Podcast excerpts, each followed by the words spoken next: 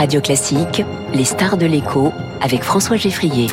Les stars de l'écho avec ce matin François Ecal, bonjour. Bonjour. Bienvenue sur Radio Classique, vous êtes le fondateur de FIPECO qui est un média spécialisé sur les euh, finances publiques. Vous êtes vous-même un grand spécialiste du sujet, ancien magistrat de la Cour des comptes.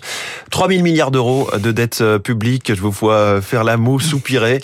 Une fois qu'on a dit que c'était historique, est-ce que c'est grave? Est-ce que ce cap symbolique peut frapper les esprits, voire inquiéter les marchés? Alors c'est purement symbolique, hein, les 3 000 milliards d'euros. D'ailleurs, en général, les économistes, quand ils parlent de dette publique, ne raisonnent pas en euros, parce qu'il est normal c'est normal que la dette augmente en euros, mais les recettes aussi augmentent en euros parce que l'activité économique augmente en euros. Donc c'est pour ça qu'on regarde souvent le, plutôt le rapport de la dette publique au PIB. Mais ce rapport de la dette publique au PIB, il est quand même de 111% en France à la fin 2000, 2022, euh, ce qui est quand même beaucoup. Et, et, là aussi ça augmente. Hein. On arrive ça augmente, voilà. à 112,5% du PIB. Oui. Et donc ça, oui, à la fin du premier trimestre. Alors ça augmente toujours un peu au premier trimestre, puis ça diminue après. Voilà. Donc disons entre 110, autour de 110, 112 points de PIB, ce qui nous situe quand même parmi, euh, je dirais, les pays de la zone euro qui ont euh, la dette la plus élevée. Et donc, euh, c'est un, c'est pas un problème à court terme. On emprunte sans aucune difficulté à des taux d'intérêt qui sont un peu supérieurs à ceux de l'Allemagne, mais avec un écart qui reste stable. Donc, il n'y a pas d'inquiétude, mais c'est un problème moyen long terme. L'incident de crédit, euh, si les marchés s'affolent, est-ce que ça fait partie des scénarios auxquels on pense quand on est à Bercy, quand on est à la Cour des comptes, ou bien on préfère même pas y penser et quelque part dire euh, ça n'arrive qu'aux autres Par exemple, le Royaume-Uni cet automne. Ah bah justement, l'exemple du Royaume-uni montre bien que ça peut arriver à des pays euh, très, des riches, et riches, supposés être sérieux, avec oui, avec beaucoup d'atouts économiques. Donc bien sûr qu'on y pense et on se demande. alors, le, on, on a la particularité dans la zone euro qu'on a une banque centrale commune euh, qui peut intervenir hein, dans ces cas-là, qui a les moyens juridiques d'intervenir de manière illimitée pour soutenir un pays, mais à condition, en théorie, en principe, que ce pays fasse des efforts de redressement. Donc un jour, on pourrait se retrouver dans la situation où la BCE, comme elle l'a obligé à le faire l'Italie par exemple, l'Italie a été obligée de faire une réforme des retraites très difficile en 2011 ou 2012 euh, parce que la BCE l'y a obligé. On pourrait se retrouver dans ce genre de situation. On avait mis 11 ans euh, pour passer euh, des 1000 milliards de dettes publiques en 2003 aux 2000 milliards en 2014. Là, il nous suffit de 9 ans pour passer aux 3000. Donc, malgré les discours de sérieux, ça s'accélère. Alors, il y a sans doute un effet d'inflation, mais, mais quand même. Oui, il y a un effet d'inflation quand même. Et puis, euh, bah, on a quand même connu une crise là euh, en ces, ces deux, trois dernières années qu'on avait, qui a été bien pire que celle de 2008-2009 et bien pire que toutes celles. Donc voilà, donc hmm. tout ce qu'on a connu dans les depuis 50 ans. Donc et on a mis plus d'argent public. Et on a été obligé pour le chômage partiel voilà, euh, que on a mis beaucoup plus d'argent. Donc moi j'ai toujours dit que le quoi qu'il en coûte dans ces circonstances-là, c'était normal, il fallait le faire mm. à condition que ce soit des mesures temporaires et qu'on puisse euh, revenir en arrière plus tard. Donc toute la question est là aujourd'hui. Voilà. On n'arrive pas à se déshabituer de ce quoi qu'il en coûte. Malgré les discours, là c'est pareil, vraiment on continue, il continue, il continue d'y avoir des, des plans euh, pour tout un tas de situations, des plans vélo, des plans pour l'hôpital évidemment, pour l'école, pour rémunérer davantage nos fonctionnaires. Bien sûr, c'est extrêmement difficile parce que c'est sûr que si le quoi qu'il en coûte était économiquement nécessaire, psychologiquement, politiquement, etc., il, il, laisse croire à des tas de gens que finalement on peut s'endetter de manière illimitée et dépenser sans compter. Donc politiquement et socialement, c'est en effet devenu très difficile de faire marche arrière.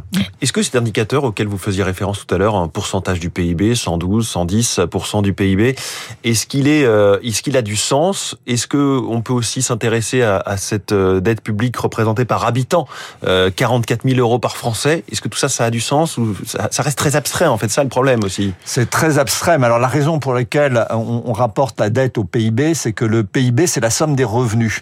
Donc, donc c'est en fait une approximation de l'assiette sur laquelle on prélève des impôts et des cotisations sociales.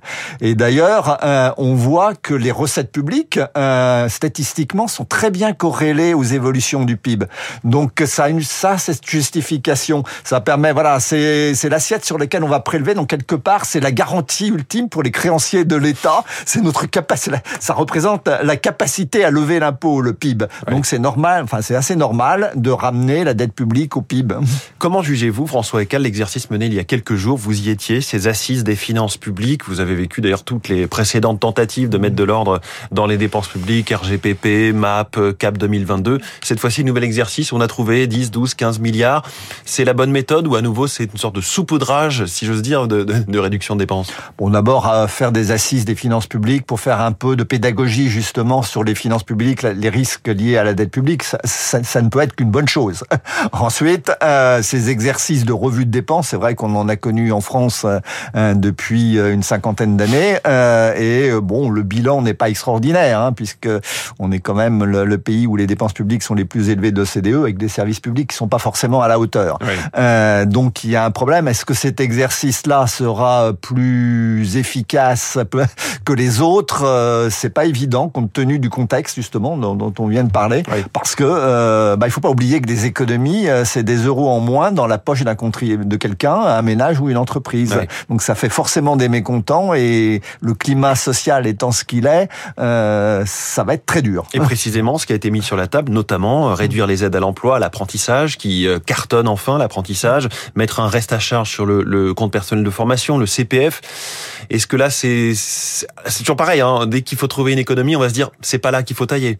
Oui. Pourtant, ce sont, ça me paraît pas, ça ne me paraît pas absurde. Hein. C'est vrai que le, on a eu un développement extraordinaire de l'apprentissage, euh, mais euh, avec un coût pour les finances publiques énorme. Donc, on peut peut-être trouver quelque chose, une, enfin voilà, calibrer, calibrer un peu différemment les aides à l'apprentissage pour que ça coûte un peu moins cher. Oui. On aura peut-être un peu moins d'apprentis. Il faut, il faut bien avoir aussi quand même en tête. Mais tout que, ça derrière, c'est du chômage potentiel voilà, supplémentaire. À, non, mais à court, à court terme, quand on réduit le déficit public, que ce soit euh, en réduisant les dépenses ou en augmentant les impôts, ça a des effets à court terme qui sont négatifs sur l'activité. Oui. Je suis un peu, je suis keynésien à court terme, mais je suis classique à moyen long terme, et donc je, je pense que ce sont des effets de court terme qu'il ne faut pas négliger, mais à moyen long terme, ça n'a plus ce genre d'effet. Il y a cette autre piste hein, euh, qui a été euh, déjà annoncée, d'ailleurs la mmh. réduction des aides dans l'immobilier, notamment la fin du dispositif euh, Pinel.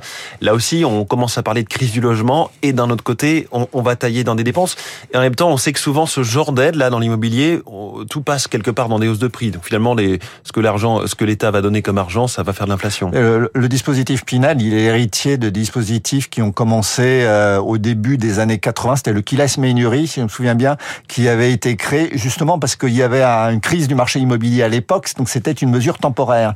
Depuis, euh, ce dispositif a, a, été modifié à chaque changement de ministre du logement. Je caricature à peine. Oui, qui, lui permet... donné, qui, lui a donné, son nom. Voilà. voilà. Donc chaque ministre du logement en disant ah mais euh, en effet c'est pas on va modifier tel paramètre, le loyer, la, la, la zone, les zones admissibles, etc. Et donc il a toujours été considéré comme temporaire, mais on l'a toujours en fait, euh, on l'a toujours continué avec un nom différent et avec quelques petites modifications de paramètres. Oui. Donc je suis pas, donc là on nous annonce la fin du Pinel, mais je, je suis prêt à parier qu'il sera remplacé. Alors ça sera le, je sais pas quel sera le prochain ministre du logement, mais il y aura. Y aura pour Olivier Klein qui est l'actuel ministre. oui. euh, que dites-vous des réflexions sur euh, tout ce qui est le travail, les arrêts de travail notamment, les indemnités journalières. Est-ce que là, il y a quelque chose de plus structurel qui pourrait être euh, étudié et donc des économies majeures à la clé? Alors, il, est, il, est un fait qu'il y a une forte croissance des indemnités journalières. Maintenant, elle peut avoir des explications, je dirais, normales. Euh, ça peut être lié, c'est simplement au fait que bah, les, les prix, les salaires augmentent. Donc, le, les indemnités journalières qui sont calculées, euh, voilà, sur les à partir des salaires augmentent. Donc, mais j'ai l'impression quand même, alors je vais pas regarder de près, mais j'ai l'impression que ça va plus loin quand même. Oui. Donc, il y a d'autres causes, il y a bien un dérapage, mais d'où est-ce que ça vient exactement. Est-ce que c'est, je dirais, pour des raisons compréhensibles, parce que quelque part euh, il y a, enfin, on parle beaucoup de fatigue des salariés, voilà, de, de conditions de travail difficiles, ou est-ce que euh, c'est parce que les médecins prescrivent trop, euh, qu'il y a des abus en matière de prescription? C'est difficile de départager, mais en tout cas, ça vaut le coup de regarder. Dernière chose, votre regard de citoyen et d'expert sur cet épisode de violence depuis près d'une semaine. Chaque nuit, des voitures, des commerces, des équipements publics incendiés. Là aussi, il y a un coût, un coût immédiat, un coût d'assurance, un coût d'image, et même un, coût fiscal avec les gestes annoncés. Mais alors pour le moment, euh, les plutôt des reports, hein, mais mais voilà. Oui, il y a des, c'est des reports de charges. Donc ça, je pense pas que ça, je pense pas que ça coûte beaucoup. C'est des c'est des effets en trésorerie. En revanche, euh, il va y avoir un coût de reconstruction d'un certain nombre de bâtiments et d'équipements publics qui ont été dégradés, voire détruits. Je pense que le coût le coût économique, il il, il est ailleurs. Il est il est peut-être pas très important à court terme, mais il y a un coût indirect lié au fait que l'image de la France en souffre. Donc ça peut avoir des effets, en particulier sur le tourisme ou sur les investissements étrangers en France.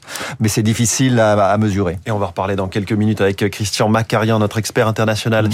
Merci beaucoup François Ecal, le fondateur de FIPECO, notre star de l'écho. Très bonne journée à vous.